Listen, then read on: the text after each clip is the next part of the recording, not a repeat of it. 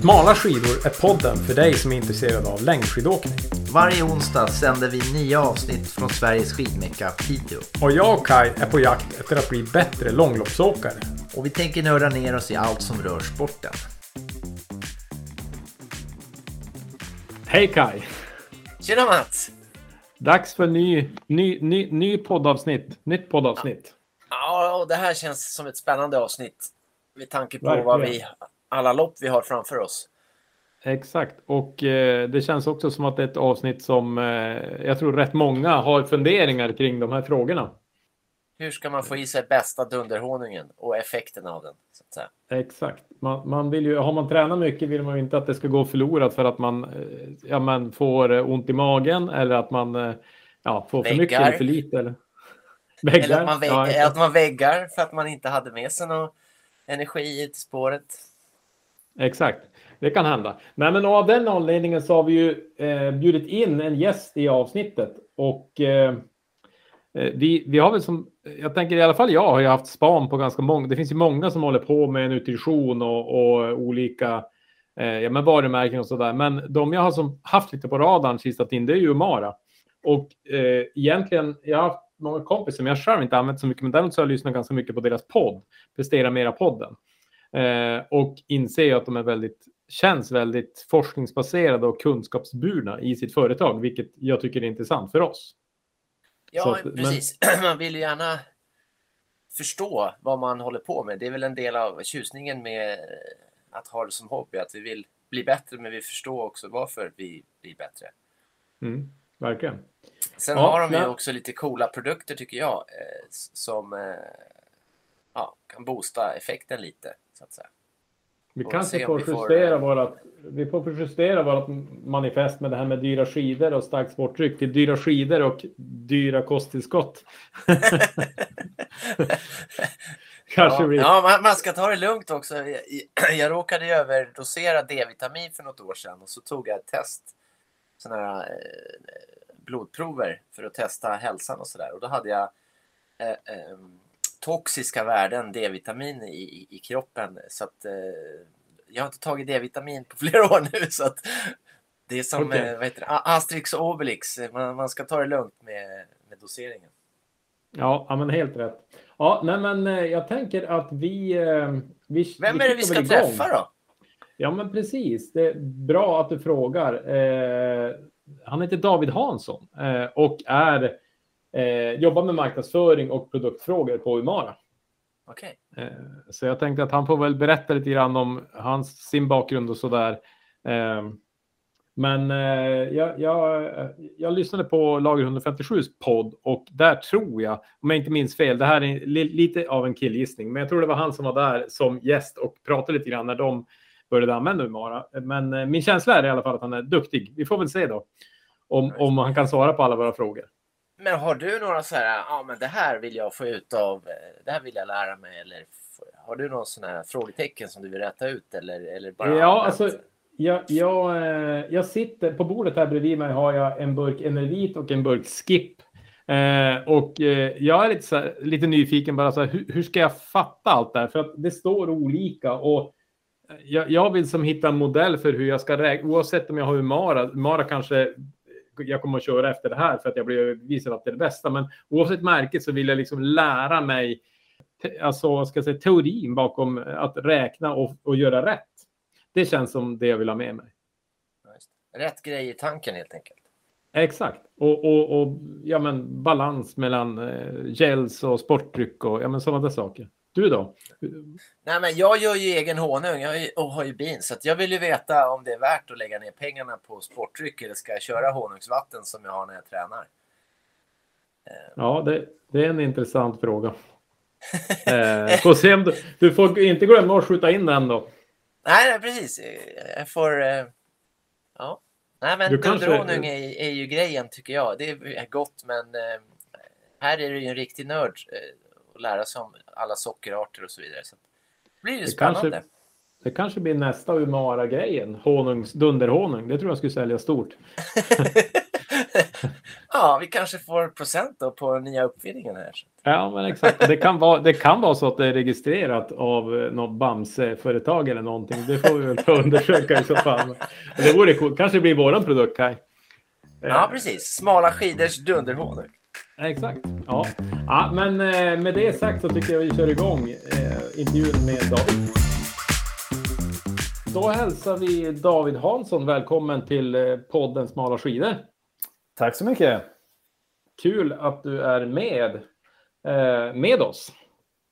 Eh, jag, jag, tänkte att du skulle få berätta lite grann. Du, du jobbar med marknadsföring och produktfrågor på Umara, men jag tänkte för våra lyssnare, vem är du först och främst som privatperson? Var kommer du ifrån? Din bakgrund och så där? Eh, ja, eh, ja, jag är, David heter jag och bor lite utanför Göteborg. Eh, som sagt och jobbar här på Imara med ja, våra ambassadörer och marknadsföring och skriver artiklar till Prestera Mera-podden och, och, lite sådär. Ehm, och i grunden är jag, är jag orienterare. Ehm, men därigenom har det sen blivit att testa de flesta konditionsidrotter. Så jag har hållit på en del med multisport och alltid åkt längdskidor på vintern och sådär.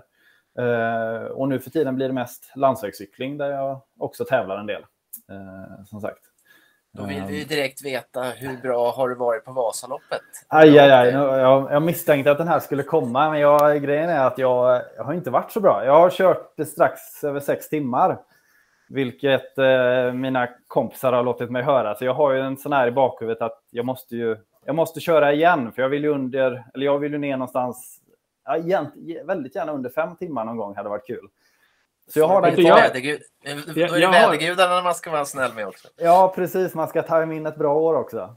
Men du, jag tänker så här. Jag och Kaj är ju ungefär då samma läge som dig, runt sex timmar och vill ner. Eh, så att vi sitter i samma båt alla tre. Ja, ja, ja. Vad bra. Vad bra. Eh, och, och då, det finns ju en bra podd som man kan lyssna på Smala skidor heter den, där, där vi försöker bli snabbare som långloppsåkare. Får jag ta och eh. lyssna ikapp där? Ja, precis. Men vi tänker att du är för oss en perfekt gäst eh, ur det perspektivet. Ja, men Umara då, eh, för de som inte har koll, vad, vad, vad, är, vad är det? Vad gör ni? Vad är ni bäst på? Vi är, försöker vara bäst på sportnutrition. Eh, egentligen allt inom sportnutrition som kan få dig att prestera bättre.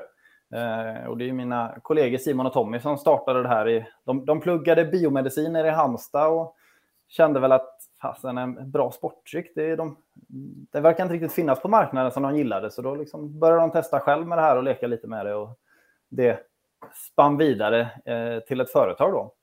Eh, så vi, har väl, vi gör helt enkelt sportnutrition för, eh, med inriktning mot konditionsidrott. Eh, som sagt, så det är både produkter för före, under och efter. Jag har en känsla av att ni har vuxit mycket sista året i hur man har sett det, men eh, jag vet inte om det är sant eller om det, om det är... Det är kul att höra. Eh, jo, men det tror jag kan stämma. Det, det, har, alltså, det har ju varit eh, två speciella år om man säger så med corona och allt det här. Man, vi, har, vi har inte kunnat vara riktigt lika mycket på, ute på tävlingar och jobba på det vanliga sättet vi har gjort. Så då har det istället varit att vi fokuserat på lite äventyr. Vi har gjort Sverigetramp och cyklat genom Sverige och sådana här bitar eh, för att synas och höras ändå. Men eh, nej, de senaste fem åren har det tagit ganska rejäla hopp med företaget. Så det, det, har varit en rolig men intensiv tid att jobba här. Mm. Kul. Hur länge har du varit på Umara? Eh, jag har varit här nu sedan 2018. Jag har en plugg, pluggat idrottsvetenskap innan så jag har en, en magister där, så att eh, efter det mm. så började jag jobba här. En lärd man. Det låter bra. Eh, ja, men då, då bra. Då, men vi, vi... då får vi tanka lite kunskap här nu. Ja, precis. Det är ju, vi, vi, ska försöka tanka så mycket vi kan. Jag, jag tänkte att vi ska... Vi, vi, skrev lite grann till varandra, du och jag David, och vi pratade om att eh, ha fokus kring ett långlopp. Mm. Eh, och hur man då kan tänka kring nutrition eh, där. Och jag tänker att vi kickar igång lite grann och där, vi börjar ju alltid före långloppet då. Och, och vad, vad, finns det för tankar hos er kring hur man styr upp det på ett bra sätt? Om vi, vi kan ju ha Vasaloppet som fokus eftersom det är ja, ja, precis. ändå. Nej, men om vi tänker Vasaloppet så tror jag de flesta kanske försöker de har, vi säger att de sköter träningen och har börjat med den i god tid och sådär. Många kanske försöker få in ett sidningslopp, eh, antingen för att komma upp en bit eller bara för att få testa kroppen med lite tävlingsfart och sådär.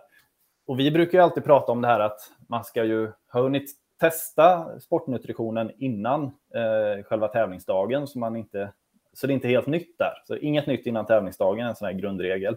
Eh, så vi brukar alltid prata om att man ska träna magen. Så på samma sätt som att man tränar kroppen för att tåla en viss intensitet och en tävlingsfart och, och där, så vill vi att magen ska tåla att inta eh, kolhydraterna i form av sportdryck eller gels då till exempelvis. Här funkar kroppen egentligen samma att, som träningen. Att vi, vi tränar intervaller så blir vi snabbare. Tränar man magen så kan man få den att bli bättre på att ta upp kolhydrater helt enkelt. Så att, och det är en period som brukar ta en tre fyra veckor att optimera det upptaget helt enkelt så man tål ett högt kolhydratintag eh, när man väl tävlar sen. Men är det, då, är, är det kort och gott att blanda starkare sportdryck och köra och testa var gränsen går? Ja, precis. precis. Så, så det är lite, är man van vid att inta eh, 60 gram kolhydrater i timmen så kan det till exempel vara att man testar 70, 80 eller 90 gram kolhydrater i timmen på träning istället. Då. Eh, en dum fråga här då. När du pratar om de här grammen, mm. alltså vad, eh, en skopa eller en matsked eller vad, vad väger en sån då? Så att man kan ha alltså, en... Men just, men just vår eh, sportdryck så är ju en skopa 30 gram kolhydrater, 50 milliliter. Okay. Eh, som sagt, det står på, oavsett vilket märke man kör så brukar det vara ganska tydligt på baksidan. Så man kan tänka att eh, kunna blanda till det på det sättet. Vi vill ju försöka hålla det enkelt så där, så att man tänker att eh, tre skopor, 90 gram per timme är ju en, man säger standard för att tävla. Sen brukar vi vara så att är du lite ovan vid att eh, dricka sportdryck och sådär, börja med 60 gram i timmen eh, när du, om du ska tävla.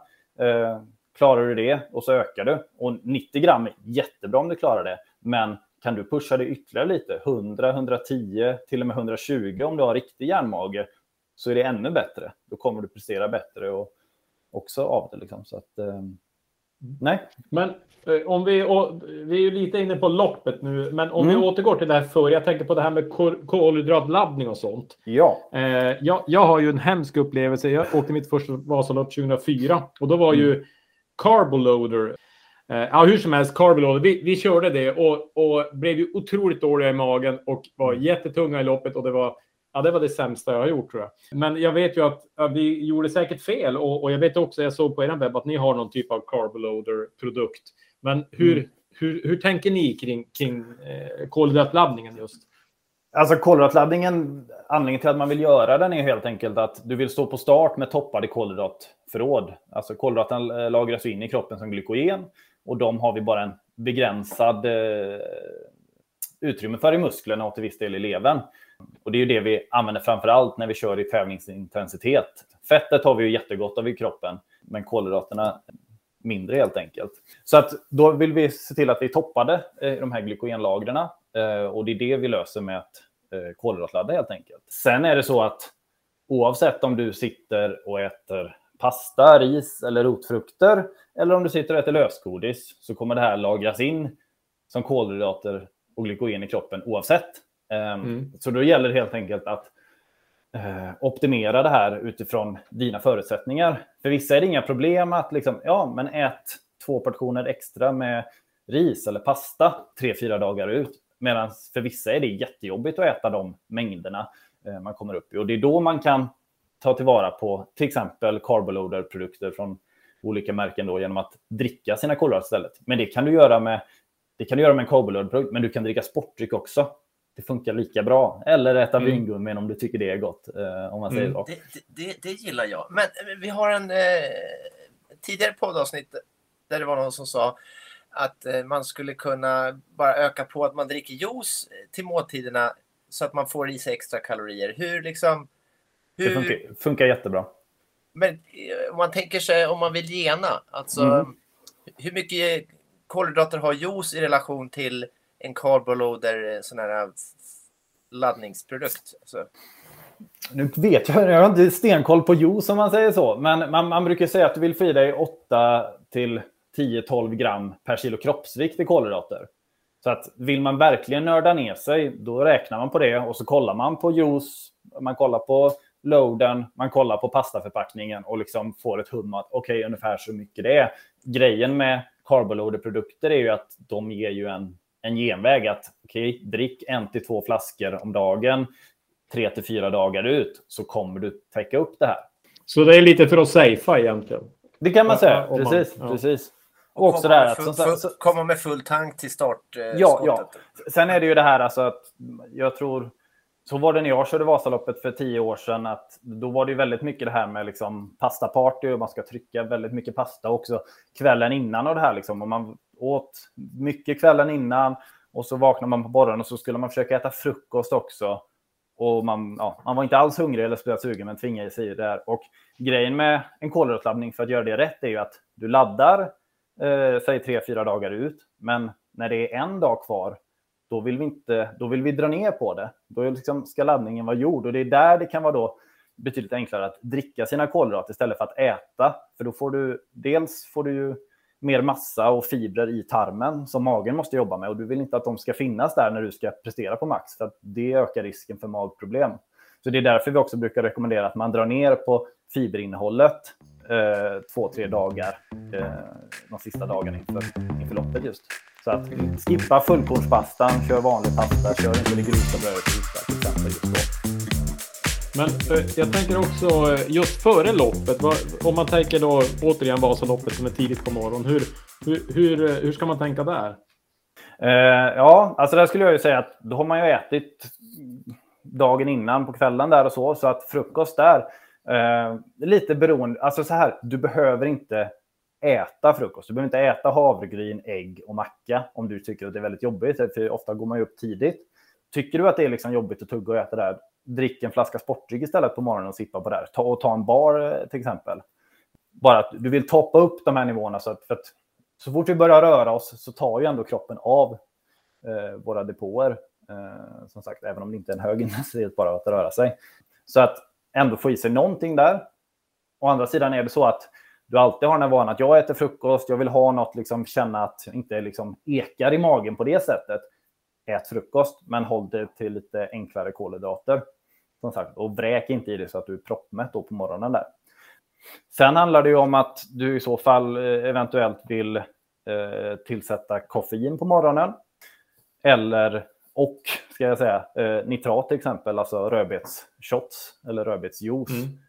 Och det är ju är det nitrat. På, Förlåt. Jag tänker på rödbetor. Eh, är det just före eller ska man preppa det flera dagar? För den koffein antar jag är lite skillnad där, eller hur? Ja, ja precis. Koffein tar du ju mer en eh, direkt dos där än 45 minuter innan start ungefär. Och då brukar man säga 3 till 6 milligram per kilo kroppsvikt. Eh, så någonstans 200 till 500 milligram ungefär där. Och det kommer helt enkelt... Hur motsvarar det en kaffekopp? Liksom? Man brukar räkna en kaffekopp 50-60 milligram där ungefär. Så att du kan dricka mycket kaffe också, men ofta är det enklare om att man tar en, en eh, koffeinshot eller en koffeintablett om man säger så istället där. För det, det är en av de sakerna vissa, sådär att man bara skulle ta koffein i slutet av ett lopp. Det kan vara lite olika beroende på hur, hur man är som person, men de absoluta majoriteten har prestationsförbättring genom att ta det från start. För att du kommer, din upplevda ansträngning kommer vara mindre. Och så vill du liksom, putsar du in lite koffein, till exempel i form av en koffeingel längs med vägen för att hålla den nivån bra genom hela loppet. Nej, men sen eh, angående nitraten, den kan man, den ska man ju ta innan. Och det kan man antingen buffra eh, under 3-4 dagar. Tar man 500 milligram nitrat då, som är den aktiva substansen Eh, i en rödbetsshot eller rödbetsjuice en om dagen. Eh, eller så tar man en akut dos. Och lite kan man säga där att med de flesta tillskott på det här sättet, eller i alla fall nitraten ska sägas, så är det att ju bättre tränad du är, desto högre dos behöver du för att ändå ha en effekt av det.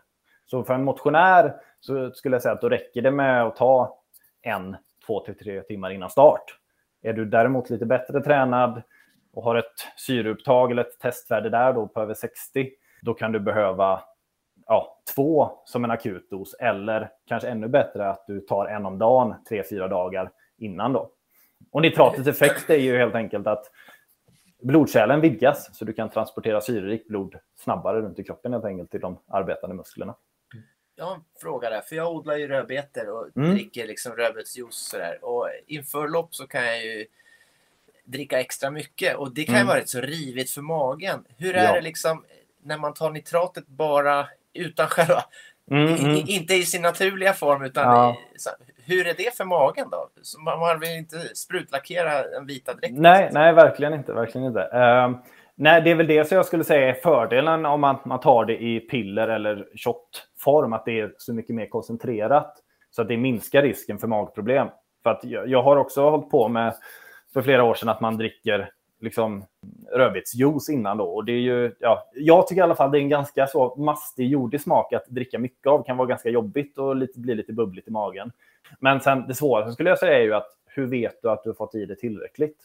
Mm. På, på juicen står det sällan den innehåller så här många milligram nitrat. Med en shot vet du det, för det är tillsatt. Du kan ju liksom juica själv eller köpa liksom färdig juice, men det är svårt att veta att du har fått en tillräcklig dos. Och det är ju överlag med kosttillskott att får du inte i dig rätt dos så får du inte effekten av det. Och då, det, det är en väldigt viktig del att ha koll på den delen. Om man säger så. Du, du nämnde siffran 60 där. Var det VO2 max syreintag? Ja, Eh, precis. Så, ja, just det. Nej, jag tänkte bara kolla det så det inte var någon milligram eller någonting. Men då är jag... Ja, då, då är då jag- måste du ta många Mats. Du behöver ta många shots. Du Ja, ligger men- bra över 60 i VO max, eller hur? Man kan ju hoppas i alla fall. Bra! Eh, Är det något mer innan vi går in på loppet? Nu, nu har vi laddat kolhydrater dagarna innan. Vi har kört nitrat och vi har tryckt i oss en, eh, en lite koffein och Mm. står där. Eh, Är, är vi färdiga nu för att åka eller är det något vi saknar? Eller? Det är väl möjligtvis, om vi ska ha opti-opti, att kanske ge den en kvart, 20 minuter innan start, skulle jag säga. För att Mm. tar du den då, då, då kommer kroppen bli lite förberedd på att ah, jag ska börja ta upp kolhydrater. Så att när du sen börjar dricka under själva loppet så är kroppen redan, har kanalerna öppna för det. Eh, som sagt. Mm. Eh, så en kvart, 20 minuter innan kan det vara bra att ta en gel eller sippa lite sportdryck. Eh, Mm. Som sagt. Sen är man redo för start. Men det här Bra. med blodsockret då, eh, eller, att det går upp innan start och eh, påverkas det? Kan man liksom... eh, Man har ju sett på Bryntessons eh, blodmätar, Mm, eller mm, ja, eh, hur spelar det in här då med eh, förberedelserna så att man liksom eh, startar på ett bra läge? Det är ändå en lång dag liksom. Ja, precis, precis. Eh, det skulle jag säga det, om du inte har diabetes så behöver du inte bry dig om det. Då, då kommer kroppen reglera det av, eh, själv. Eh, när det gäller diabetes så vågar jag inte uttala mig. Då, skulle, då ska ni prata, någon gång om ni vill göra specialavsnitt, så ska ni prata med Tommy, min kollega. Han har själv diabetes, så han är kung och kan an, allt om det där. Och just, eller om ni vill göra specialavsnitt om blodsocker, eh, så är han Men- väldigt kunnig på det.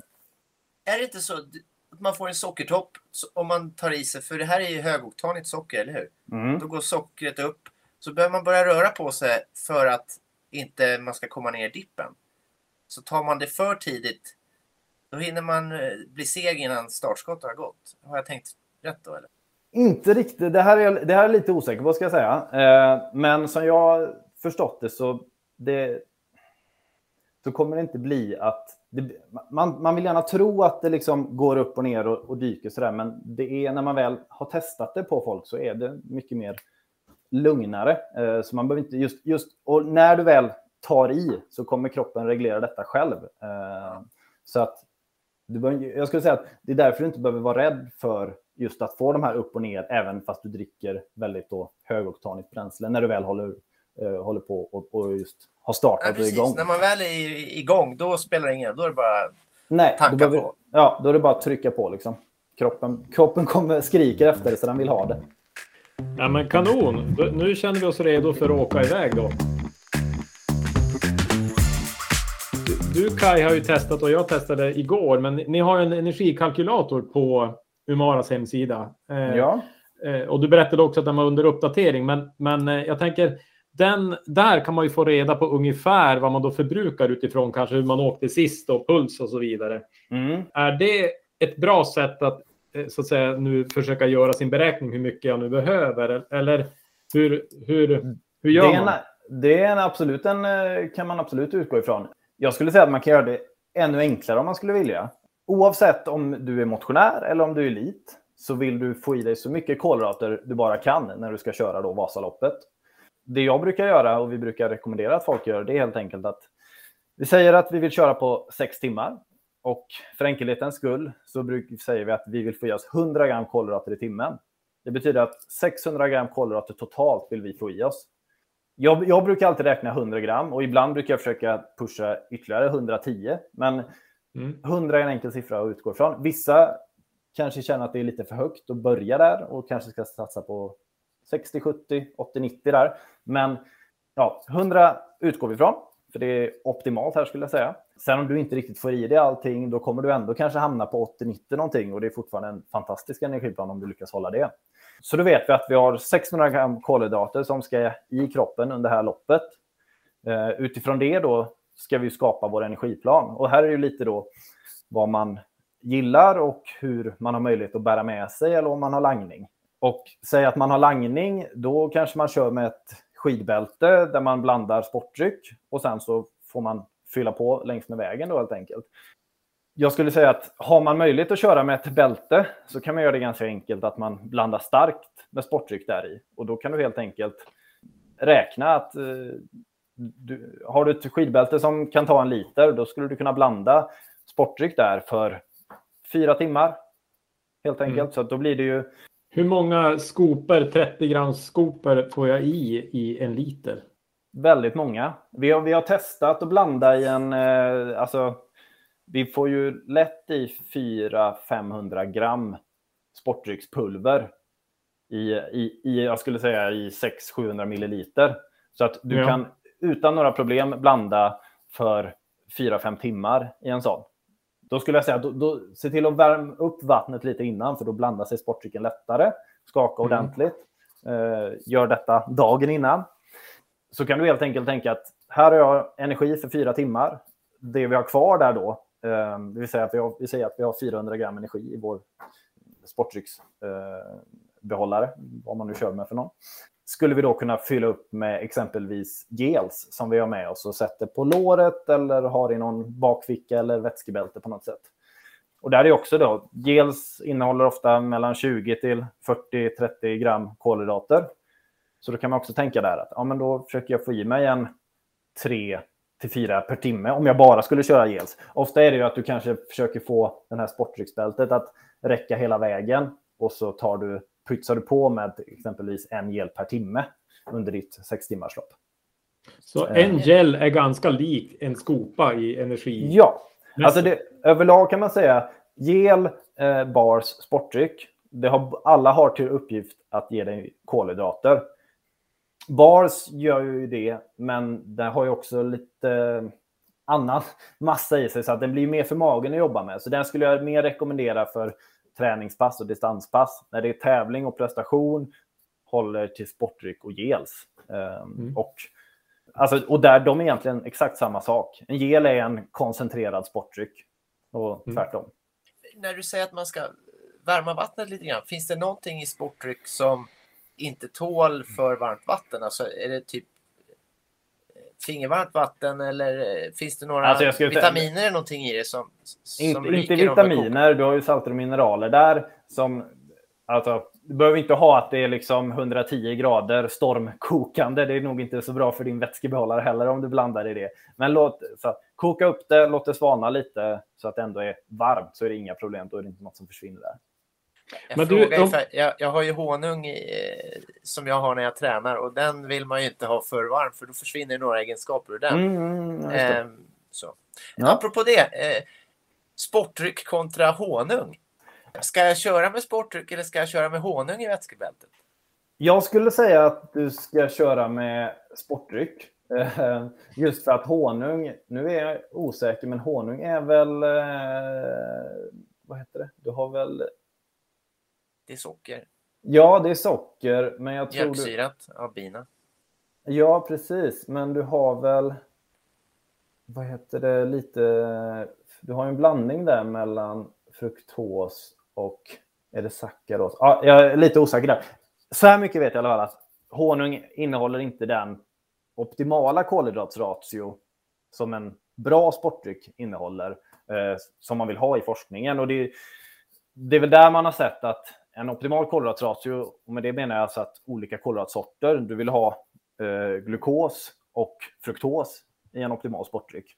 Eh, och det senaste man har sett med forskning är att det ska vara en del eh, glukos, 0,8 delar fruktos. Och det är anledningen att du har olika receptorer i tarmen som kan ta upp fruktos och glukos. Kör du bara på en sportdryck som har enbart glukos i sig, eh, då är det en eh, receptor som får ta allting, vilket gör att dricker du för mycket av det då så ökar det risken för magproblem. Har du två stycken så kan du få ett snabbare upptag med mindre köbildning i tarmen, vilket är det som kan skapa magproblem helt enkelt. Um, så honung för träning och så för tävling, då är det sportdryck? ja, jag skulle säga att du kan använda sportdryck för träning också, men honung funkar ju. Uh, som, sagt, som sagt, i alla fall om du kör lågintensivt. Ja, dunderhonung. Jag tror mm. Kaj han har någon svaghet för Ernst. Han gillar ju också honung. ja, ja, precis. Eh, men jag tänkte, jag, jag satt och kikade på den energikalkylatorn och där, där, får jag fram att jag förbrukar 1425 kolhydrater på mitt lopp. Då. Mm. Eh, när jag sätter in mina värden. Och då, då säger du att jag, jag eh, får i mig kanske då 600 gram.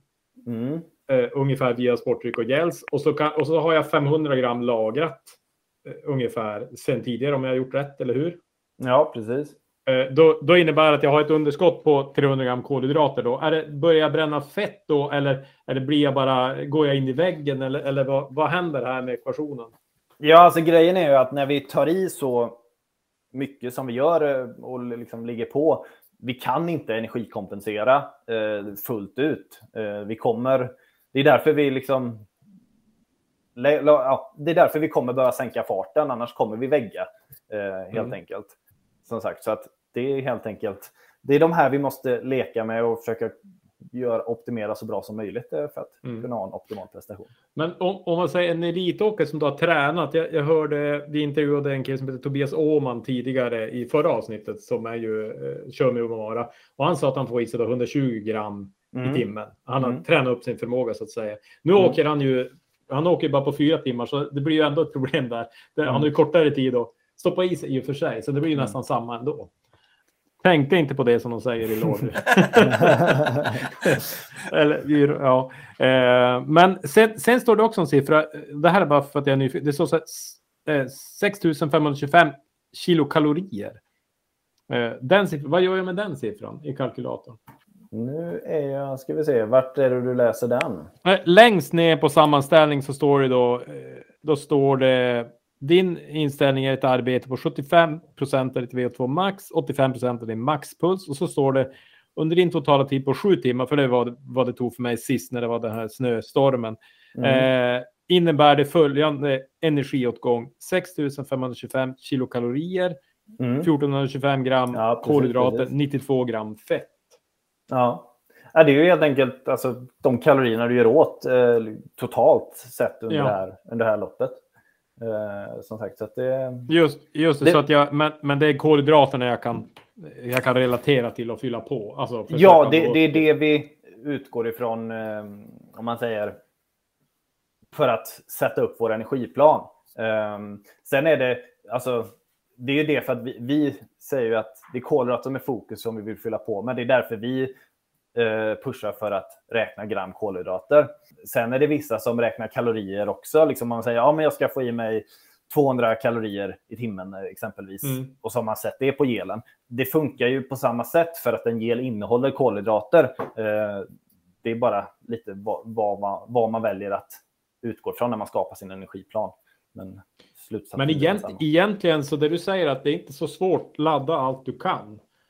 Ja, nej, så, ja, precis. Jag skulle vilja säga så att det är inte så svårt att eh, tänk, tänk 90 till 100 eller ja, ja 90 till 100 gram kolhydrater i timmen och så mm. håll dig till det. Och så för, mm. försöker man helt enkelt och så portionerar man ut det regelbundet under hela loppet. Så är det inte, då är det inte svårt. Det är, alltså så här, mm. det, det, är lätt att man blir lite avskräckt när man börjar prata om gram kolhydrater i timmen. Oh, det här känns lite läskigt och sådär att börja och konstigt. Men det är väl det vi vill få folk att förstå att det, man behöver, behöver inte förstå liksom allt för mycket nörda ner sig i det för att ändå kunna lägga en bra energiplan. Jag, jag, tänkte på andra produkter. Vi pratade om nitrat och koffein eh, före loppet och koffein gäller väl under loppet också. Men är det något annat eh, som du skulle säga man, man bör fylla på med? Som mm. inte finns i sportdrycken kanske? Eller? Nej, alltså en bra sportdryck där, då har du ju både kolhydraterna och även de salter och mineraler du förlorar via mm. fettningen. Har du då tagit nitrat innan, koffein, eh, som sagt, som jag nämnde innan, pytsa på med eh, koffein, alltså regelbundet under loppet också, till exempel via en koffeingel, kan vara bra. Mm. Inte för högt. Sen ska det tilläggas där att koffein är ju en sån grej att blir det, blir intaget för högt så kan det ge problem med magen. Skulle man börja märka under loppet att magen börjar kännas orolig, ta bort koffeinet först. Sist mm. av allt vill, vill vi sluta äta om man säger så. För gör vi det då kommer väggen ofta ganska fort. Eh, om man säger så. Eh, så det kan vara bra att ha med sig i bakhuvudet just. Mm. De här, jag har ju kört på Enervits langningspaket någon gång och då får man ju någon typ av tablett eller någonting. Mm. Eh, är, det, är, det, är det kalcium eller vad, vad är det för någonting? Eh, jag kan inte exakt vad de tabletterna innehåller. Men, men det är ju mot kramp i alla fall. Ja, precis. precis. Alltså, det, det är ju en salt och mineraltablett eh, ja. i så fall tror jag. Så att, och det är ju, salt och mineraler vill du få i dig. Eh, sen, men man bör få det i sportdrycken. Alltså om den är rätt. Ja, jag tycker ju det. Är, vi, vi väljer att ha det i sportdrycken för att det är enkelt. Mm. Då behöver du inte mm. liksom, ta det vid sidan av eller blanda i det själv i sportdrycken så att du har ett mm. bra intag där. Sen, sen är det ju överlag, tror jag många, det, det, är väldigt många som fått för sig att det viktigaste är att du får i dig salt och mineraler, för annars får man kramp. Och mm. det kan vara en del i pusslet gällande kramp, men jag skulle säga att största anledningen till att de flesta får kramp är att de har åkt 7-8 mil längdskidor i Vasaloppsspåret och det är man inte riktigt van vid. Hur mycket, även om man har tränat mycket så tar man ut sig det extremt. Så det är inte mm. konstigt att man får kramp. Uh, och så, jag, så jag skulle säga att den bästa, liksom bästa botemedlet mot kramp, förutom mycket träning, det är en bra energiplan också, så att du kan hålla energinivån uppe. Mm. Ja, men det är jättebra, för jag, jag har kompisar som har problem med det där. Det kan ju vara kan vara en tröst att de, de kanske har nyckeln någon annanstans än där de tror. Ja, ja, precis. Sen är det ju tyvärr så att vi är lite olika genetiskt känsliga för att få kramp också. Eh, nu kanske det är läge för den här Oskars fråga, eh, Mats. Tänker jag. Ja, men vi kan, vi, har en, ta in... Vi har en träningskamrat eh, som eh, undrade, och, och, jag undrar också, även om jag redan har en förutfattad mening kring det här det är att, att träna utan socker, det vill säga att eh, försöka öva upp kroppens fettförbränningsförmåga. Mm. Hur bra är det? Eller är det bra överhuvudtaget?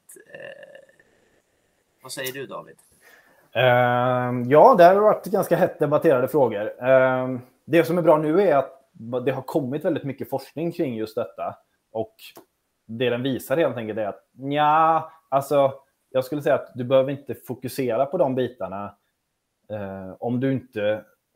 Om man säger så här, ska du göra det så kan det finnas en viss vinning eh, om du håller på med ultraidrott, alltså över 24 timmar uppåt.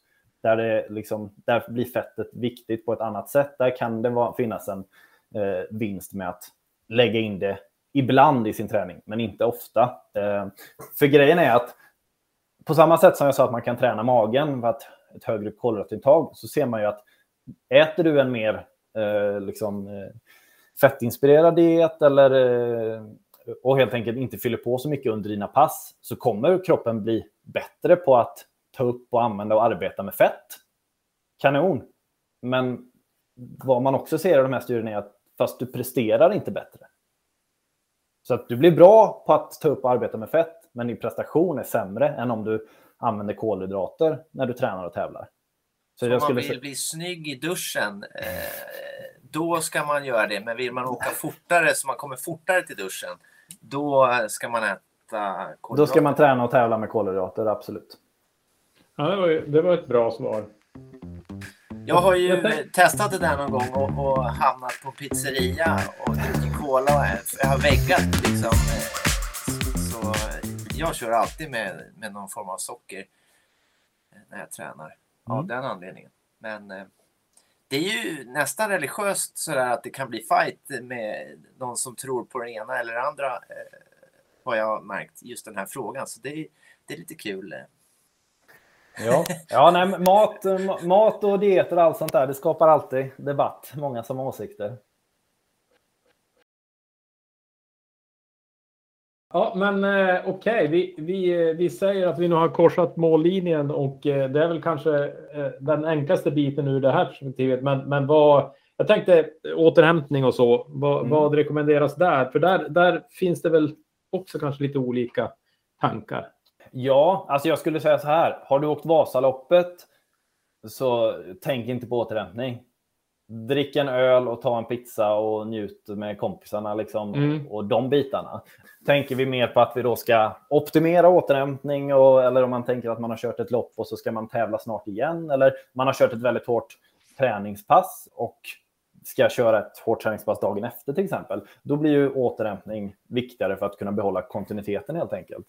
Och där handlar det ju om en mix mellan, eh, mellan kolhydrater och protein som vi vill få, vill få i oss. Eh, och det är egentligen så snabbt som möjligt få till både det. Sen om man använder en eh, återhämtningspulver, liksom en, med protein och kol, eh, kolhydrater i det, eller om man bara kör vanlig mat, det spelar inte så stor roll. Det handlar mer om... Så det är klart, Det ska, är på, det ska in fort i systemet. Ja, ja. grejen. Kroppen, kroppen har lättare att ta upp det eh, i början där. Eh, som sagt, så att en, en sån eh, återhämtningsshake eller, eller något annat mål med både protein och kolhydrater i så fort som möjligt efter avslutad träningspass eller målgång för att sen två till tre timmar innan eh, efter äta en ordentlig vanlig måltid om man säger så. Så kommer man klara sig bra på det. Jag, har, jag har någon, något minne av att någon har sagt mig att ni, Umara har ju en återhämtningsprodukt. Ja, Eh, Men att man, man eh, i vissa lägen inför tävling när man har tränat eller alltså något läge inte skulle ta den. Eh, Alltså att det, att det inte var eh, optimalt att alltid köra återhämtning. Och då, det var inte frågan om efter Vasaloppet sådär, utan någonting i for- form av träning och tävling. Men är jag ute och cyklar eller finns det någon sanning? det känner jag inte till som jag kan, kan komma på på sådär rak arm. Nej, då var det nog ingen, ingen stor forskning bakom. Nej, men det var, jag för mig att det var någon sorts teori om att om man, om man snart ska tävla och kanske har tränat att, att men jag tycker det borde vara tvärtom. Så att jag, jag, Ja, alltså det, det är möjligtvis så skulle det vara kanske det här att, alltså säg att man har eh, ett lopp dagen efter eller till och med ska, att man har en prolog och så ska man köra något eh, på eftermiddagen sen igen eh, på det sättet. att Det är ju väldigt så populärt och mycket det här nu att protein, protein, protein. Och protein är jätteviktigt, det är våra byggstenar och sådär. Men när det är så tajt återhämtningsfönster så skulle jag säga att då är det först och främst viktigare att fokusera på kolhydraterna. Så att lagra upp glykogenförråden i musklerna. För det är det som tar tid att, att, att, eh, för kroppen att bygga upp igen. Eh, Och det är också det att när vi har precis tagit ut oss på det sättet så som vi har ett fönster där kroppen fyller på de här glykogenförråden snabbare. Så att det kan vara möjligtvis det du kanske var inne på, att Mm. fylla på kolhydraterna. Också det att det, de, de är viktiga. Mm. Bra. Ja, men eh, det känns ju ganska basic. Jag, en, en, jag skrev upp lite olika frågor som jag har. Jag har en lite fånig fråga, men jag vill ändå ställa den, för jag hoppas ju på produktförbättring. Men jag funderar på det här med skruvkork och gels. Ja. Eh, eh, för, för jag, jag såg någon jätteumara gel med, med skruvkork, men annars har jag, har jag inte sett några av de små. Jag får den alltid över händerna och så blir jag irriterad. Så jag, jag Ja. kör faktiskt ett annat märke, nästan bara av den anledningen. Men är, Mm. är den, har ni någon ställning eller kan du... Ja. Ja, vi, vi, har ju, vi har ju både med skruvkork eller sånt man drar av. Ehm, och jag skulle säga att jag tror anledningen till att vi har tagit fram ett par olika med skruvkork, det är för att vi fick höra att skidåkare vill ha med skruvkork. ja. Och för mig låter det lite konstigt kanske. Jag tänker det är inte jobbigt att fippla med det när man har stavar och sådär och så. Men det, jag, jag skulle nog säga att vi har, det är nog ganska jämnt där. Att vissa tycker jättemycket om dem och vissa vill inte alls ha dem. Så det är nog lite olika preferens där. Ja, men ni har med skruvkork i alla fall. Ja, Ja, absolut. ja, då är jag nog bara med, för jag kollade på sajten, för jag funderade just på det. Eh, Jag, jag, jag, jag i alla fall brukar, när jag ska dra de här, eh, då, då får jag dem över händerna. Någon annan. Ja, ja, nej, Eh, och så blir det kladdigt mot stavarna och så blir det oskönt. ja precis. eh, precis. Och så sen kan man ju också, om man har en större hjälm kan man ju faktiskt stänga korken och, och Ja, ta... så är det. Så är det. Sen en Men- grej som... Eh, jag som cyklar mycket och tävlar i landsvägscykling, jag har gått över mer och mer till att jag häller över min gel till en sån här softbottle som jag har i bakfickan. Så har man den Ja. och dricker gelen därigenom så slipper man fippla med och ja, slänga skräppapper i bakfickan och de bitarna. Mm. Eh, Som sagt. Sen är skidor, då har- då måste man ju tänka också på att det inte ska frysa och man ska kunna lösa det med handskar och sådär också såklart. Mm. Ja, men det lät ju fiffigt.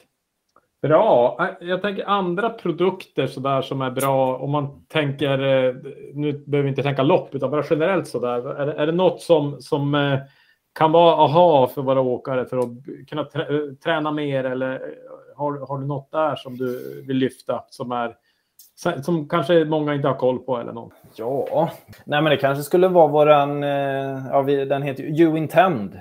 Som är en, man kan säga det är en pre-workout som är vanligt i gymvärlden då, fast för konditionsidrottare. Så det är något att ta inför tävling eller inför hårda intervallpass. Med koffein och aminosyror i för att eh, ja, prestera på topp helt enkelt. Så att jag, jag, Mm. jag använder den ofta till mina intervallpass. Just. Det blir, brukar bli en bra sån spark i rumpan. Speciellt om man är lite trött eller seg och liksom sådär. Att när man väl har tagit den då... Är det den som lite, jag tror jag provar någon sån här, det är lite sting i dem, man blir nästan lite så här Ja, den har ju, den har ju betalanin i sig eh, som gör att man kan jobba lite längre med, med, med mjölksyra i, i blodet helt enkelt. Så att, och en bieffekt av det eh, är att det kan ge lite sån här stickande känsla i huden. Vilken är Ja. helt ofarlig och jag tycker den ger en sån här taggande känsla att "Ah, här kan jag inte sitta still. Men, nu eh, kör vi. Ja, nu kör vi. Nu kör vi. Precis, precis. Något annat, så här, om, om vi ska sammanfatta nu loppen här och så, är det, eh, fi- finns det några fallgropar då? Eh, någonting som, som eh, man... Jag tänker den klassiska är väl att man inte har tränat på sportdryck. Den känns ganska vanlig ändå, att folk Mm, går mm. bort sig med magen. Finns det något annat? att blanda, eller rättare sagt att när man kommer till stationen till exempel, att man, man känner sig lite hungrig eller sugen kan lätt bli att då börjar man ta någon banan och man tar någon bulle, man dricker blåbärssoppa, blandar i andra saker som inte är optimerade för det, vilket kan ställa till det för magen. För vissa går det jättebra och och kanon och köra blåbärssoppa hela vägen. eh, Eller sådär. Men beroende på vad som finns på stationerna, ibland liksom finns det godis, ibland på vissa stationer, inte just Vasaloppet, kan det ju finnas till och med liksom kakor och bullar och sådär. Och det är jättegott och jag brukar också vara sugen på det. Men när det är prestation så vill vi ha det så enkelt som möjligt för magen att jobba med. Och att ta de här grejerna kan göra att eh, magproblem upp, eh, ökar. Mm. Och det är därför man tycker det finns ganska många historier om liksom folk som har fått en, en gel på slutet eh, utdelad av någon och så dricker man den och så blir det magras och så liksom, ja, jag, jag tål inte gel. Det kan vara gelen, men det är en stor förklaring kan också vara att du har ätit bullar genom hela loppet och så är det det här som får bägaren att rinna över om man säger så. Mm. Och då ska man träna på att äta bullar i så fall. Ja, i så fall ska man träna på att äta bullar. Eh, som Nej, inga, nej, jag- problem för, inga problem för mig. Jag har precis blivit glutenintolerant. Så Jaha, blir inga okej. bullar Ja, alls. ja, ja. Är det något gluten i de här eh, sportdrycken? Det- är bara socker. Det är bara socker, precis. Ingen Ja. gluten om det. Men eh, det här med blåbärssoppa, det är ju lite sådär eh, en klassiker.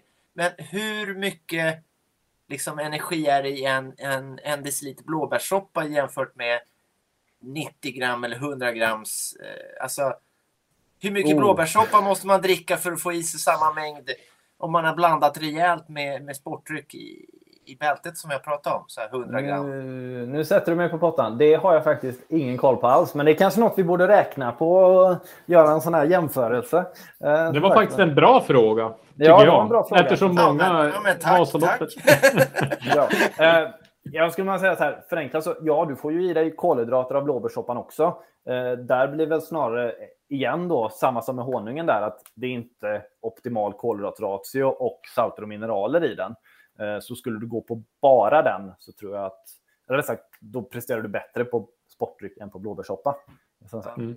Det, det känns ju, tycker jag, när man har åkt långlopp, att eh, när man ibland kommer till en vätskestation, om man har en egen, egen plan med sig och sen så är jag törstig, liksom, eller, eller jag är Mm. less på min sportdryck Ja, och så tar ja. jag något annat, så känns det som att det är bara vatten fast det är sportdryck som erbjuds för att det är för klent blandat. Liksom. Mm, mm.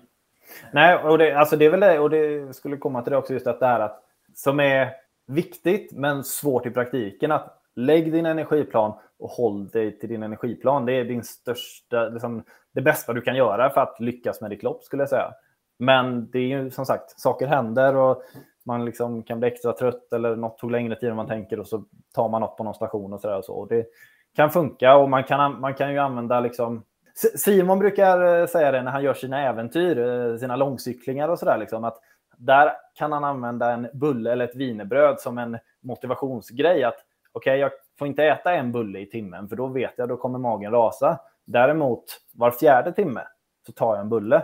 För då blir det som en så här, ja, checkat av ett box, får äta den och så nästa. Så man delar upp det på det sättet. Och just då, I Mora får man en bulle alltså? I Mora kan man ta en bulle. Men de är, ju, de är ju så hemskt torra de där bullarna på Vasaloppet. Så, mm. så de är ju jättesvåra att få i sig också dessutom. Ja, det är ju lite det där också. Det ska, det ska funka att tugga med 160 puls också. Ja, exakt. Så det, de, de, vi får läxa upp Vasaloppet här på deras, eh, deras sponsorer, tänker jag. deras bageri. Ja, ja. Nej, men bra. Jag, jag, eh, jag scrollar här i mina frågor och så där, men det känns som att vi har fått svar på eh, det mesta vi hade önskan om. Har du, har du något med Kai som du kommer på sådär? Det är nu vi har chansen. Ja, precis. Nej, men jag tycker att jag har fått eh, en bra påminnelse om träna på det innan och sen räkna ut eh, hur många gram man ska ha med sig. Man, hur många mm. timmar man ska hålla på. Så eh, jag börjar redan räkna inför helgens lopp här. Eh, mm. Så nej, men jag, jag är nog eh, jag är himla nöjd. Jag uppskattar att du har tagit tid, eh, David. Ja, vad roligt. Gott! Ja, men då, eh, då säger vi tack till dig, David. Så får du ha det bra. Tack så mycket och lycka till i vinter. Ja, tack, tack. Så, det var eh, David Hansson, Umara. Vad säger vi då om det där då, Kaj? Ja, det var ju upplyftande.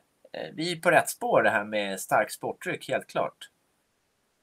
Det, det, känns så. Känns, känns bra att få det här kalibrerat också. Eh, det blir ju att testa nu till helgens lopp och klämma i sig de där 90-100 eh, kalorierna eller grammen per, per timme. Mm. Uh. Nej, men och, och, kanske vara trygg i det också. Jag tänker att det är, alltid, det är lite som med valla med energi. Att man alltid är lite osäker och, och fipplar med olika saker och sådär. Så att det kan ju vara tryggt. Ja, och, och, jag testar innan det blir skarpt läge. Mm. Mycket bra. Men... Vi, eh, vi pratade om det här med blåbärsdryck också. Vi, vi tog ju snabbt och googlade det här. Eh, och eh, det var väl, vi kan väl konstatera att blåbärsdryck är ingenting man står på efter den googlingen. Inte om man ska maxa, göra sitt allra bästa. Vad, vad var det nu då? 110 gram per liter mm. i blåbärssoppa. Det betyder att, att om man ska då dricka en liter blåbärssoppa i timmen det, är det blir ju mycket blåbärssoppa. Det blir stort väskebälte. Ja, nej men eh, eller om man säger, jag skulle kunna tänka mig att man kanske dricker en liter på ett helt lopp som motionär då. Och, ja. och det skulle innebära att man bara får i sig 100 gram. Sen kanske man dricker sportdryck och annat, men, men eh, det är ju, ja, det är nog mer traditionen än det optimala eh, sättet att få i sig energi, kan man konstatera. Ja, men det kan vara bra när man glider in på en station och man inte har, om man vill ta grejer så blir det liksom så här vill jag ha blåbärssoppa för att det är gott eller vill jag ha eh, sportdryck för att få i mig mer socker? Så att säga. Sen vet mm. vi inte hur de har blandat den, men, men om man inte bär med sig egna, egna grejer. Nej, men det där det blir ju lite grann i slutet av loppet eller när man börjar på andra halvan och är lite trött och då, då provar man ju olika saker och då tar man lite, eller jag ska inte säga man, men, men man tar lite buljong för att kanske få lite den salta smaken i munnen och så tar man lite blåbärssoppa för att få det Eh, och det är ju det, det, det, man kan eh, tänka när man lyssnar är att man dels kanske kan fucka upp magen om man har otur. Så att, men då tänker jag kanske att man ändå kan göra det för, som en liten belöning vid någon station. Men, men eh, man kanske ska, som du sa i, i, när vi pratade med David, här, man kanske ska träna, prova det också. För att vara förberedd. Få med sig en liten flaska blåbärsdryck någon gång och någon bulle. Är det så? Ja, Ja, tänk om man, man kör ett, man kör på, på elljusspåret. Kör man ett pass på sportdryck och ett på blåbärssoppa eh, mm. med en veckas mellanrum. Då kan man göra lite egen research på hur, hur bra orkar man hålla? Så att säga. Mm. Gör det någon skillnad? Mm. Ja, då måste man väl hålla på ett tag så att det inte är en kvart bara utan att det, man håller på eh, 90 minuter kanske eller något. Nej, men sen är väl kanske de stora skillnaderna är väl salterna och mineralerna kanske också, alltså bortsett från energin. Eh, som också sportdryck har. Och också det här med energiupptaget, att det, det är olika receptorer eller vad det nu kallades. Eh, att, att den tar upp det Jag på tänker, olika sätt. att det, jag tänker mig att det också gör, ju längre man håller på eller ju längre loppet är, ju viktigare blir det här. För om man Mm. åker ett två mils lopp eller en mil eller en timme, så här, då kvittar det lite var, liksom, för man har ju depåer och sånt där. Mm. Men om man håller på på, Vals, vad heter det, på, på Vasaloppet eller om man skulle åka Nordenskiöld eller något långt lopp. Då naggar man ju på alla depåer också så då gör det Mm. väl ännu större skillnad. Jag tänker att det, det räntar sig lite. Nej, men, Jag tyckte det var eh, intressant. Jag tyckte det var väldigt intressant. Eh, Han var en skön lirare också. Ja, men mycket bra och tydligt och, och eh, kul. kul. Jag tyckte det var lite intressant med honungen också. Eh, att, ja, men det är ju, jag tycker det är Attans fränt. min med att du- dunderhonung. ja, nej, men eh, vi, vi skämtade ju lite här innan om att eh, kanske göra en egen dunderhonung i bolaget Kaj och Mats som inte finns för närvarande. men, men, eh, nej, men att, att jag tänker som du säger, kortare lopp så, så är det ju ändå kul, kul att kunna. Du odlar ju din egen honung. Eller odla kanske man inte säger. Vad säger man? Ja, jag rövar den från mina bin. Fast det får man ju inte säga heller. Då känner man sig Nej. lite dålig liksom. Honungsrövare. Nej, men det är ju ändå lite härligt det också. Eh, jag, jag, faktiskt någonting som jag tänkte på. Du är ju en glad kille Kaj och, och jag, eh, Jessie Diggins vann ju sprinten häromdagen. Eh, och hon är ju en av de gladaste på touren. Eh, skrattar och, och sminkar sig med glitter och det ena med det andra. Och jag tycker det är som härligt. Och då säger hon du, va, va, hur hon kunde vara så snabb. Och då sa hon happiness makes me faster. Eller hon säger for me happiness, happiness is fast. Eh, och det blev nästan så att jag tänkte det där borde jag tatuera, även om jag inte har tänkt på någon tatuering. Men det är ju, det är ju jätteklokt. Eh, Så att eh, det, det är Det ju... finns mycket ja. forskning. Det finns mycket forskning på det där. Mm. Du, du, du vet kanske inte om det, men jag, jag är utbildad inom... eh, Det finns en metodik som handlar om hur hjärnan och hjärtat eh, koordinerar sig. Mm. Eh, det skulle vi kunna ha ett eh, riktigt nördavsnitt eh, om man är intresserad av att prestera mer. Så. Och, Så och han- hur, så kul god- hade det inte va, hur kul hade det inte varit att ha Jess Dickens som gäst? Det borde väl inte vara omöjligt? Ja, men... ja, hon skulle Kanske vara inte- beviset i alla fall. Ja, kanske inte skulle vara mitt i Tour, de Ski då, men, men eh, kanske på sommaren eller någonting. Vi får sikta på det tycker jag. Ja, det blir en lång Eh. säsong menar du? Ja. ja, Men det är härligt. faktiskt sant. Eh, eh, vad heter det? Glada känslor, det sitter ihop med vissa hormoner i, i vår kropp som frigörs då.